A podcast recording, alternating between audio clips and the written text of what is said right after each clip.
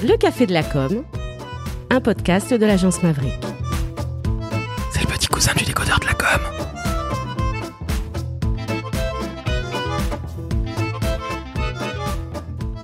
Chers auditrices, chers auditeurs, nouvel épisode du Café de la com et nous allons parler d'un sujet. Oh là là là là là là là, un sujet autour du freelancing. Est-ce un miroir aux alouettes? Au contraire, est-ce que ce sont des galères? Bref, nous allons parler de tout ça avec Ophélie Potti, la rédactrice web SEO, la blonde de Suisse. Salut Ophélie. Salut Laurent, salut Tom, salut à tous. Et bien évidemment, Tom Frankson, l'homme le plus fun du monde. Il maîtrisait énormément de choses. C'est un créateur de contenu formidable. C'est un copywriter, un ghostwriter, un, un, un, tout en heure. Salut à toi, Tom. Salut mon cher Laurent, salut ma chère Ophélie. Et salut tout le monde. Salut tout le monde, évidemment. Alors, on devait en premier lieu saluer euh, Sébastien Beaujeau, qui malheureusement ne peut pas être là. On pense très fort à son toutou, Ficelle, en espérant que cela aille mieux. Et puis peut-être que Zacharia Villemain viendra nous rendre un petit coucou, mais je crois que malheureusement, euh, son emploi du temps de freelance qui cartonne est un peu overbooké. Alors, justement, on va parler de cette problématique du freelancing. On s'est connus tous les trois sur euh, LinkedIn. LinkedIn, c'est un petit peu euh, le roi du freelancing où tout le monde dit qu'il cartonne, qu'il gagne 10 000 balles par mois, que c'est formidable, qu'il gagne 500 euros de l'heure, blablabla, bla, surtout quand on écrit. Avant de rentrer dans le vif du sujet, Ophélie, peux-tu me dire depuis combien de temps tu es freelance, s'il te plaît? Alors moi, je suis freelance depuis un an, un, tout petit peu plus d'un an, parce que j'ai lancé euh, ma société le 6 mai 2022, donc oui, un peu, un peu plus d'un an. Mais bon, euh, avant d'être freelance euh, officiel, j'étais entre guillemets freelance non officiel, puisque je me suis fait la main euh, avant de lancer euh, ma boîte. Je ne peux pas appeler ça une boîte parce que je suis toute seule alors. hein. Alors ça, justement, c'est un sujet extrêmement intéressant, mais on va en parler, parce que j'ai, moi, là-dessus, un point de vue assez net et tranché. Mais Tom, ça fait combien de temps que tu es freelance, s'il te plaît? Moi, ça fait euh, un peu plus d'un an et demi. Euh, j'ai commencé en septembre 2021, je crois. Euh, ouais, ah, moi, ça va faire un an et huit mois. Entendu. Donc finalement, tous les deux, ça fait un certain temps que vous êtes freelance. En un peu plus d'un an et un an et demi respectivement, vous avez déjà vu ce qu'il se passait sur un marché qui sort du Covid, avec une guerre en Ukraine, avec de l'inflation, avec des gens qui ont peur.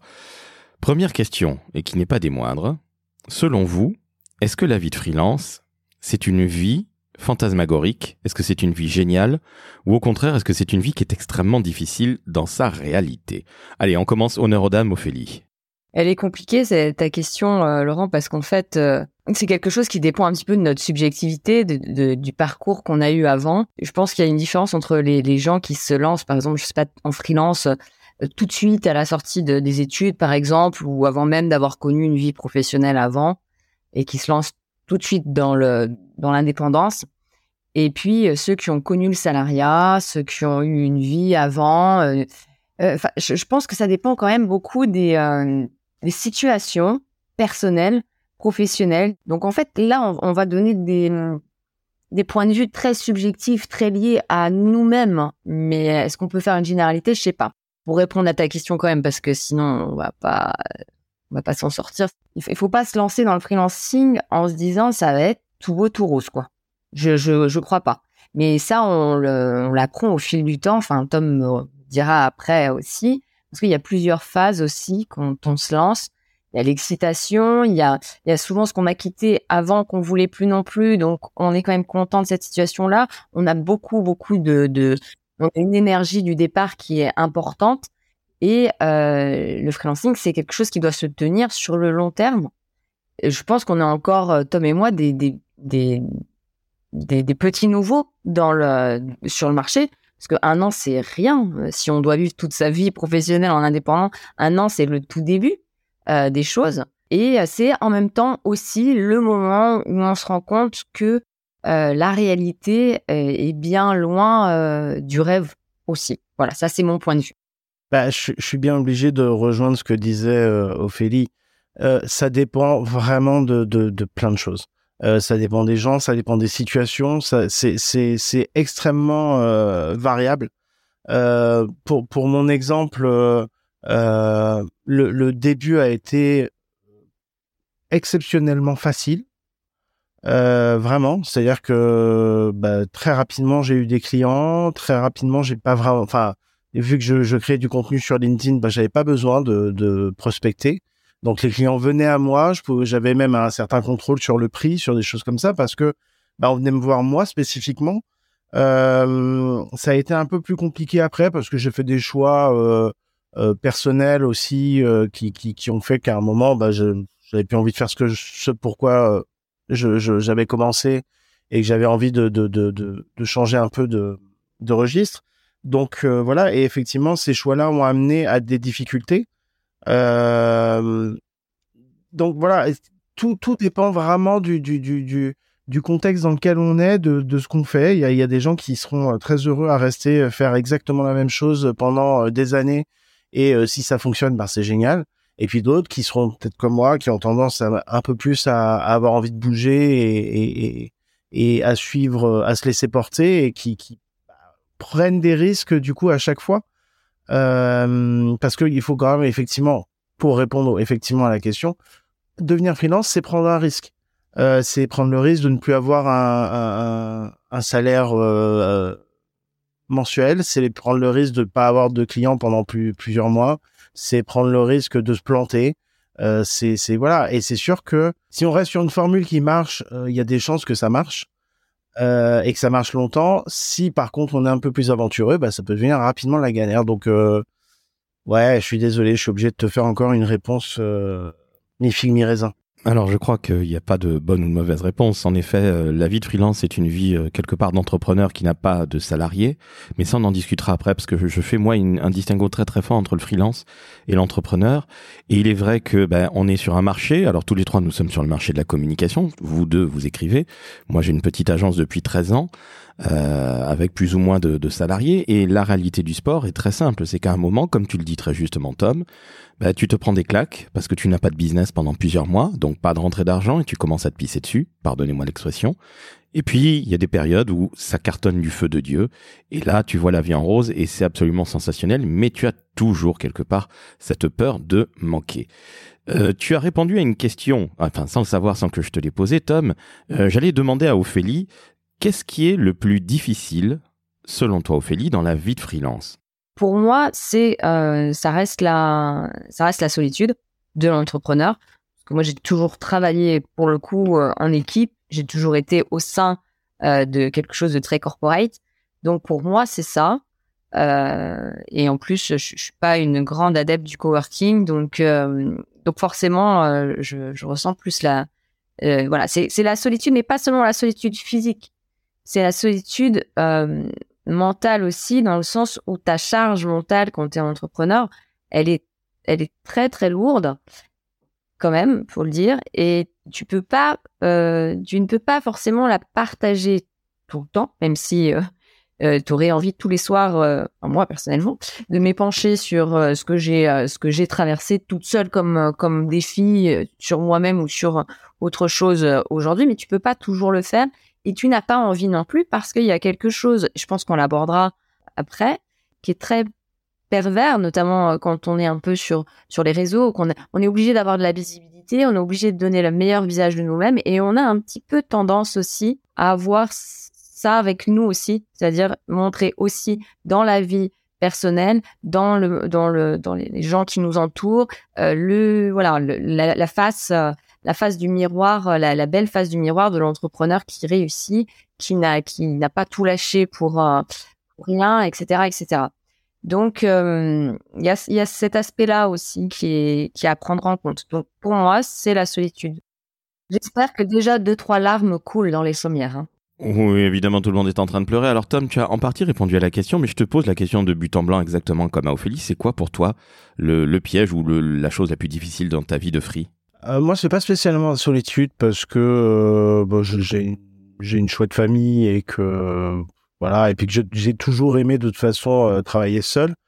Euh, moi, là, là, en ce moment, c'est la difficulté, c'est juste de d'arriver à, à, avoir suffisamment de clients pour être tranquille. Euh, vu que, comme je te disais, voilà, j'ai fait des choix qui m'ont amené dans des situations où là, bah, clairement, je, roule pas sur l'or, je m'en sors euh, tout juste. Donc euh, ouais, la, la difficulté, c'est effectivement de de, eh, de ne compter que sur soi euh, pour pour pour gagner de l'argent, pour vivre, pour faire vivre sa famille, et que et que des fois, bah t'as un peu le sentiment que quand ça fonctionne, tu dis putain il faut vraiment que j'y aille à fond parce que t'as vraiment ce sentiment que si tu lâches, tu tu vas être submergé. Et, et, donc il y a, quand même une espèce de, de, charge mentale effectivement qui est extrêmement présente, qui est qui qui, qui s'arrête jamais parce que t'as vraiment toujours peur qu'il se passe un truc et que ça se casse la gueule, quoi. Donc, euh, je pense que c'est plus ça. C'est effectivement la charge mentale qui euh, qui est induite par ça, moi, qui est, qui est, qui est difficile. Alors, je te comprends parfaitement, Tom, parce que c'est pas tant la, la solitude pour moi. Et puis en plus, moi, j'ai une équipe, donc c'est quand même une chose formidable. Mais quand tu es patron, et encore une fois, je le dis, on parlera aussi de l'entrepreneur versus le freelance. Quand tu es patron, tu es un peu tout seul pas dans ta tour d'ivoire comme euh, les mecs du CAC 40, mais tu es dans ton tout petit immeuble ou dans, dans ton KGB en l'occurrence, et tu ne peux pas nécessairement parler. Donc il y a ce côté solitude, mais pour moi c'est pas ce qu'il y a de plus embêtant. Je, je vais être encore plus bassement euh, concret. Pour moi c'est le manque de thunes. Il faut dire les choses très clairement et cette charge mentale, elle est réellement euh, très forte parce que tu ne penses qu'à ça. Quand le 20 du mois, tu t'aperçois que tes clients ne t'ont pas payé et que tu dois faire partir des virements aux alentours du 27 pour que tout le monde soit payé et que, te dis, et que tu te dis, mon Dieu, comment vais-je faire? Je peux vous garantir que depuis 13 ans que je vis ça, c'est quelque chose alors auquel je me suis habitué. On trouve toujours des solutions et des parades, mais c'est quand même euh, très difficile. À l'inverse, ce que je trouve génial, dans cette vie, euh, allez, on va dire à son compte, c'est que on est justement responsable de ce qui nous arrive. Et tu disais Tom à l'instant même que bah oui, euh, on ne peut compter que sur soi. Moi, je trouve ça au contraire fantastique. Je ne sais pas ce que tu en penses, mais le fait de maîtriser sa vie, d'avoir la main normalement, parce qu'on a toujours la banque, les clients, etc., et puis l'administration dont on va parler aussi. Mais moi, je trouve ça absolument sensationnel. C'est euh, c'est la liberté entre guillemets la plus absolue. Qu'est-ce que tu en penses, Tom Et je passe la main ensuite à, Ophélie. Donc oui, je me suis focalisé là sur les parties négatives. Donc euh, forcément, euh, c'était pour faire pleurer dans les, chaumières au moins autant que qu'Ophélie, euh, parce que on est, on, a lancé un concours. Et et non non. Alors, à contrario, il y a des côtés absolument géniaux dans, dans tout ça. C'est effectivement que on ne compte que sur soi, oui, mais quand on quand on se débrouille bien, euh, comme ça arrive certains mois, euh, on peut gagner beaucoup euh, et beaucoup plus que quand, que quand on est salarié, par exemple. Donc effectivement, on, s'enlève ce plateau de verre créé par par le salariat, hein, clairement. Où bon bah voilà, on a on a un salaire et point. Ça ça n'augmentera pas beaucoup à part certaines heures sup qui sont euh, bien souvent pas payées. Voilà, on, s'enlève ce truc-là, on s'enlève cette limite, et donc on se retrouve un peu dans un truc où on se dit ouais, il y a, y a pas de limite, on peut aller très haut, et c'est là que ça peut devenir vraiment grisant, effectivement, parce que bah, quand on fait un super mois, euh, on est euh, très content de soi, on est voilà, mais effectivement, bon, ce qui me concerne vraiment, hein, il y, a, y, a, effectivement systématiquement cette peur de euh, oui, mais le mois prochain, il risque d'y avoir rien du tout, donc euh, faisons un max ce mois-ci. Il y a, les deux. Il y a la possibilité de faire beaucoup, tout en étant euh, quand même un petit peu inquiet de ce qui peut se passer derrière. Et puis il y a, encore d'autres, d'autres trucs positifs. C'est notamment, moi, j'ai assez rapidement identifié que j'étais le plus productif le matin et que l'après-midi, j'étais pas top top. Donc en fait, je focalise une grosse partie de mon travail le matin. Euh, je vais faire les choses les plus importantes à ce moment-là.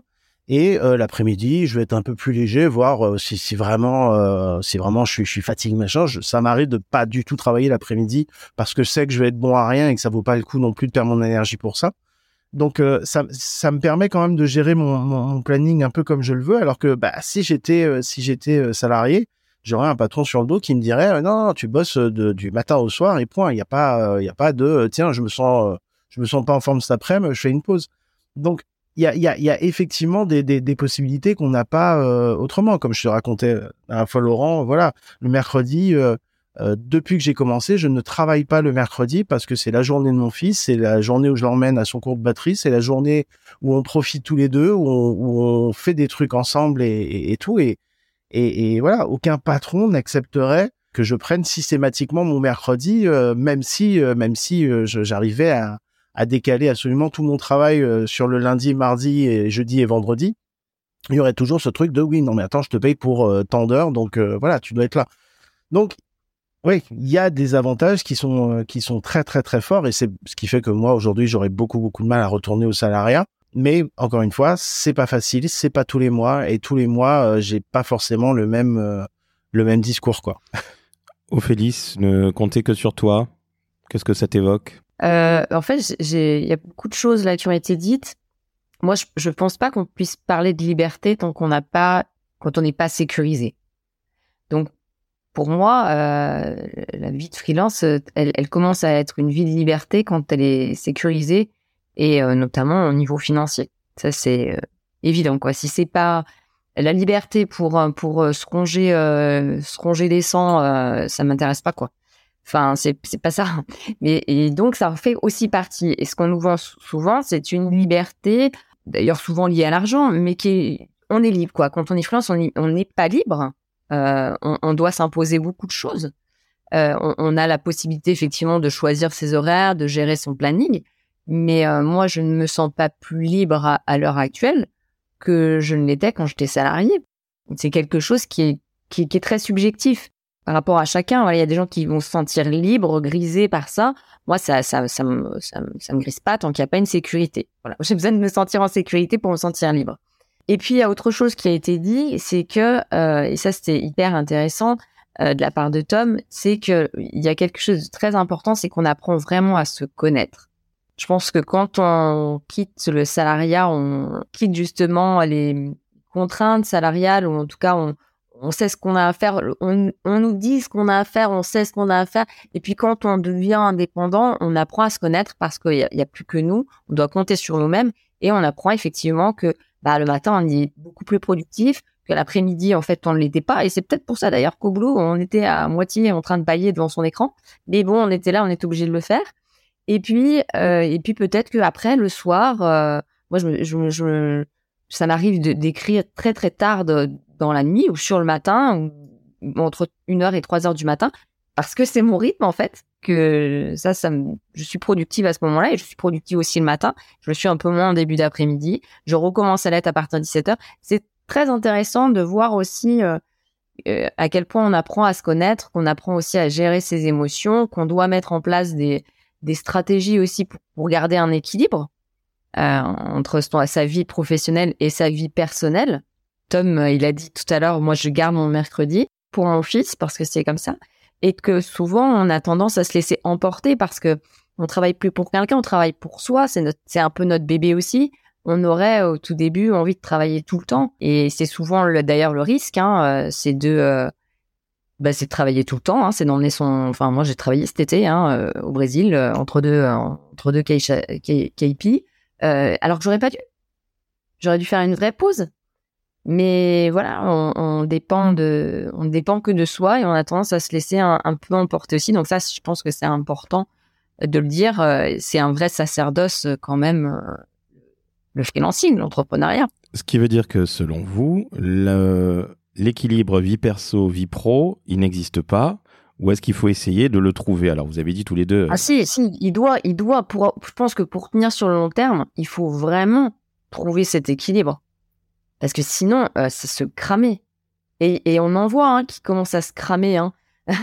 il y en a plein. Hein. La, parole commence un petit peu à se dédier, hein, euh, qui, qui, se crament les ailes, parce que euh, ont tout donné sur euh, sur un an, un an et demi, deux ans sacrifier euh, la santé euh, parce que on n'est quand même pas dans des métiers, en tout cas nous, où on bouge beaucoup.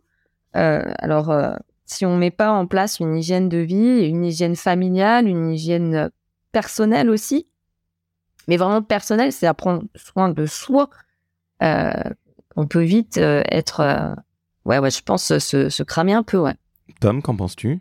Ouais, alors j'ai réussi à maintenir euh, un certain équilibre avec ma vie de famille. Euh, comme je disais, voilà, le mercredi, c'est le jour dédié à mon fils. Euh, en un an et demi, ouais, j'ai dû travailler deux mercredis, quoi. Parce que vraiment, il y avait, il y avait besoin. Mais, mais voilà, je me débrouille toujours pour faire en sorte d'être dispo ce jour-là. et être dispo le week-end aussi. Alors ça arrive que effectivement j'ai besoin d'aller faire un truc, voilà, et que et que et que je profite de, de de de de, je sais pas du, du fait que mon fils ou ma femme fasse autre chose et que je peux je puisse je puisse les laisser pour pour faire autre chose. Mais j'essaye vraiment vraiment de le de de de de me de rendre ça très très minime et euh, faire en sorte vraiment qu'ils aient pas euh, à se plaindre euh, de mon absence pendant notre temps familial. Par contre, c'est plus effectivement sur le personnel où je je je j'arrive pas vraiment à j'arrive pas vraiment à décrocher. Tu bon bah tu, sais que je suis musicien, Laurent. bah c'est vrai que en un an et demi de, de freelancing, j'ai quasiment pas fait de musique parce qu'en fait, bah comme la musique c'est pas rentable, j'ai toujours ce truc de culpabiliser, de me dire euh, non mais attends, si tu bosses là-dessus, tu, tu tu bosses pas sur le reste, et machin. Et donc je, je, on court après le temps. Quand, quand ça va bien, quand il y a du boulot, bah on n'a pas vraiment le temps de faire autre chose parce que euh, bah on travaille beaucoup. Quand on n'a pas grand chose, bah on passe notre temps à euh, se démener pour ne pas tomber et donc à chercher du, du, du contrat et des choses comme ça. Donc en fait, on prend pas le temps de faire autre chose. Il manque toujours, il manque toujours du temps. Et c'est vrai que euh, très honnêtement, j'ai beaucoup, beaucoup, beaucoup de mal à me dégager du temps pour moi, vraiment, à moi, pour moi tout seul, quoi. Vraiment pour ce que j'aime et ce que j'ai envie de faire. Euh, ben je, je, je le fais pas. Clairement, je le fais pas. Et, euh, et je me rends compte que c'est un problème, hein, parce que effectivement, ça me manque de faire de la musique, ça me manque de, je sais pas, de jouer dans un groupe, de faire des choses comme ça. Mais euh, voilà, il va falloir encore que je travaille sur moi pour euh, réussir à, à, me, à me dégager ce temps-là, quoi, qui me semble nécessaire. Comment vos proches prennent-ils votre vie de freelance À savoir, madame et monsieur, respectivement, et vous avez tous les deux des, des enfants en bas âge. Moi aussi, j'ai une petite fille, Alice, qui a, qui a 11 ans. Comment vos proches prennent votre vie de freelance Parce que il y a énormément de, de couples qui explosent et en même temps, si tu n'as pas cet équilibre à la maison, ça va être difficile de ne faire justement que travailler. Et là, c'est le burn-out assuré ou le cancer du trou de balle. Donc, euh, concrètement, euh, comment ils prennent ça, vos proches euh, Ton mari, Ophélie, qu'on salue, Anto, et, ta louloute qui a 8 ans, comment ils prennent ça? Et puis, je te poserai évidemment la même question pour ton fils et ta femme, Tom. Bon, moi, de toute, façon, il n'a pas vraiment le choix. Euh, dès le départ, j'ai dit c'est comme ça que ça se passe. Et si tu si tu me soutiens pas, si t'es pas si pas à fond avec moi, euh, ça fonctionnera pas pour moi, ça fonctionnera pas pour nous, ça fonctionnera pas. Donc, euh, mais j'avais pas besoin de le dire. Euh, euh il était, il, est là, il soutient, il, et, et c'est une épaule et c'est c'est presque un collègue. C'est voilà, j'ai beaucoup de chance. J'ai un j'ai un mari qui est super pour ça et qui est vraiment fort comme un roc. Euh, mentalement et qui euh, qui sait ce que je suis, qui je suis et qui arrive à, à combler euh, les, les, moments d'incertitude et, de culpabilité, puisque ça fait partie, c'est un mot que tu as dit, Tom, qui est hyper fort.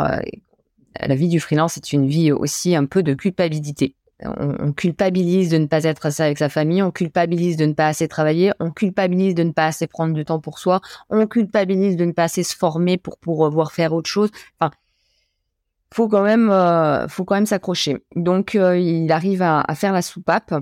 Donc ça, c'est chouette. Et j'essaie de lui rendre euh, l'appareil, mais je suis pas au niveau, ça c'est clair. Quant à ma fille, c'est très perturbant pour elle. Pour elle, je travaille beaucoup plus que que son père. Et c'est assez étrange parce que c'est moi qui l'amène à l'école, c'est moi qui viens la chercher le soir, c'est moi qui fais des devoirs avec elle, euh, etc. Donc c'est moi qui passe le plus de temps finalement avec elle. Et pourtant, ma fille pense que c'est maman qui travaille plus que papa. Parce que pour elle, en fait, je suis toujours en train de travailler parce que j'en parle tout le temps, parce que ça fait partie des, choses euh, qu'elle sent que c'est important pour maman. Alors, je dis pas que c'est pas important pour papa, mais, mais différemment, parce que papa part. Donc, papa n'est pas visible. Papa part au travail et revient du travail. Donc, euh, on n'a pas une visibilité sur sa charge. Parce que là, sur maman, on a la visibilité sur sa charge. On voit comment on travaille. On voit, on voit euh, donc, c'est assez, euh, c'est assez, euh, voilà, c'est particulier. Justement, j'aimerais bien avoir ton, avis là-dessus, parce que ta femme n'est pas nécessairement dans le business, je crois qu'elle est dans le médical, si je ne dis pas de bêtises. Donc un métier peut-être très éloigné du tien. Comment, comment ça se passe à la maison avec euh, ton loulou et madame? Alors moi, avant d'être d'être freelance, euh, je travaillais euh, chez Publicis et j'étais extrêmement malheureux, mais vraiment.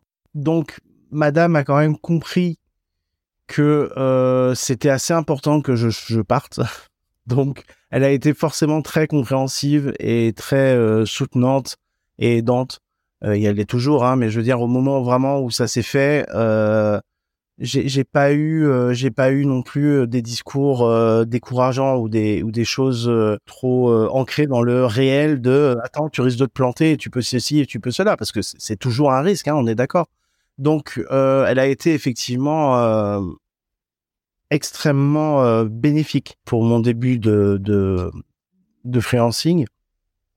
Donc ça c'est, enfin ça va. Maintenant effectivement, euh, euh, voilà, en un an et demi, euh, j'ai, pas, euh, j'ai pas euh, gagné les 10 k, les 10 k de LinkedIn. je suis pas, je suis toujours pas riche et c'est toujours assez compliqué. Et c'est vrai que voilà, il y a, y, y a toujours le fait que bah c'est elle qui a, c'est elle qui a qui a un salaire et qui paye majoritairement bah, les vacances qu'on peut faire ou les choses comme ça. Ce qui personnellement me, me, me, saoule parce que j'aimerais pouvoir euh, plus plus euh, participer, voire euh, payer des, des, vacances complètes et pour le moment je peux pas. donc donc voilà, effectivement, elle, elle amortit beaucoup beaucoup ce choix de vie avec courage. Et, et donc ouais non, j'ai beaucoup beaucoup de chance d'être d'être très bien très bien très bien accompagné et, euh, j'espère que ça va durer. J'espère qu'un jour elle ne pètera pas un câble parce que parce que elle est elle est elle est précieuse. Par rapport à mon fils, bah il y a, y a quand même des des des des, gros bénéfices. Euh, c'est marrant parce que je, je, je suis en train de relire mon bouquin qui va ressortir euh, qui, s'appelle euh, je, suis un peu de pub désolé qui s'appelle je déteste mon job et qui racontait justement ma ma transition pour pour sortir du salariat avec l'histoire de d'autres personnes qui ont vécu ça. Et en fait, en le relisant, je me suis rendu compte qu'il y avait un truc qui revenait tout le temps. C'était une frustration de ne pas pouvoir amener mon fils à l'école et pouvoir aller le, récupérer. Et je me suis rendu compte que en lisant ça, je me suis dit c'est marrant, mais c'est maintenant c'est mon quotidien quoi. Tous les jours, euh, quasiment tous les jours, je vais le chercher, je, le, ramène de l'école et c'est c'est un vrai un vrai kiff. Enfin c'est c'est voilà donc mon fils et moi, effectivement, on, se, on profite beaucoup l'un de l'autre et c'est euh, c'est une, une vraie chance. Maintenant, effectivement, il a tendance à dire que papa est tout le temps sur son téléphone ou sur l'ordinateur. Euh, J'ai beau lui expliquer que c'est pour le travail, quoi. c'est que, bon, bah, il a un peu de mal à comprendre ça, mais voilà, il, il a quand même ce truc de voilà, papa est tout le temps là, presque. Euh, à tel point que voilà, quand je suis obligé de m'absenter, euh, ne serait-ce que 48 heures, euh, ça le perturbe complètement. c'est c'est ces gens, il a l'impression que c'est c'est le bout du monde et qu'il va lui falloir des années pour s'en remettre. C'est hyper intéressant ce que tu dis là, Tom, tu vois. Parce que moi, c'est exactement pareil. Hein. C'est c'est très particulier, ouais. Le lien. C'est anormal. Ouais. Ouais, c'est anormal de pas être là. C'est ça, c'est anormal. Oui. Mm. C'est ça. Mais tu vois, la semaine dernière, je suis parti voir un copain avec qui je vais je vais sans doute bosser et bon, en profiter aussi pour euh, pour euh, profiter de lui et de sa famille. Hein, mais mais voilà, mais je suis parti 48 heures, quoi. Enfin, vraiment euh, rien du tout. Et, mon fils, il a fallu qu'il m'appelle le midi, il a fallu qu'il m'appelle le soir avant de se coucher, machin, parce que papa est pas là. C'est perturbant, quoi.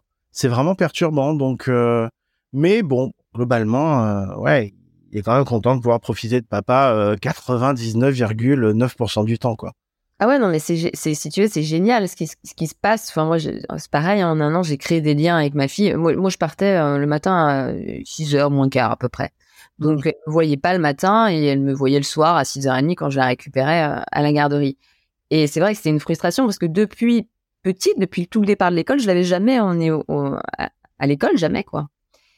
Et, euh, et après, ils prennent cette habitude et je pense qu'on on devient quasiment indispensable et c'est aussi un petit peu, euh, enfin, je sais pas pour toi, mais c'est un peu euh, difficile de, de, vivre derrière. Tu parlais tout à l'heure de prendre du temps pour soi, mais en fait, tu, tu as travail, tu as ton fils, puis après du temps pour toi, bah t'en as plus. Et puis, euh, et puis c'est devenu presque normal que tu sois là tout le temps et que tu puisses gérer ça et ça et ça. Ça aussi, c'est savoir euh, dire euh, ou poser les limites de maman euh, travaille et n'est pas disponible, n'est pas toujours disponible, ou papa n'est pas toujours disponible, c'est c'est aussi un équilibre, je pense, qui se, qui se crée. Surtout qu'ils vont nous, à 15 ans, ils nous diront laisse-moi tranquille, donc bon, voilà. Oui, c'est ça. C'est-à-dire que t'as pas envie de les envoyer péter parce que tu te dis que c'est eux qui t'enverront péter dans 10 ans. Mm. Et, et, et, donc tu essayes un peu, mais c'est vrai que c'est assez difficile de faire comprendre que ton temps est précieux et que et que parfois voilà tu tu ne peux pas être disponible euh, même si tu es là quoi c'est c'est difficile mais ça se comprend je veux dire pour un enfant euh, euh, tu es là physiquement tu es, donc tu es forcément disponible et c'est pas forcément le cas c'est la fin de cette première partie du dixième Café de la Communication en compagnie de Ophélie Potti et Tom Frankson. Nous revenons dans une seconde partie où nous allons parler de freelancing et de business. N'hésitez pas à mettre 5 étoiles sur Apple Podcasts et Spotify, et d'ici là, je vous dis à très très vite. Ciao ciao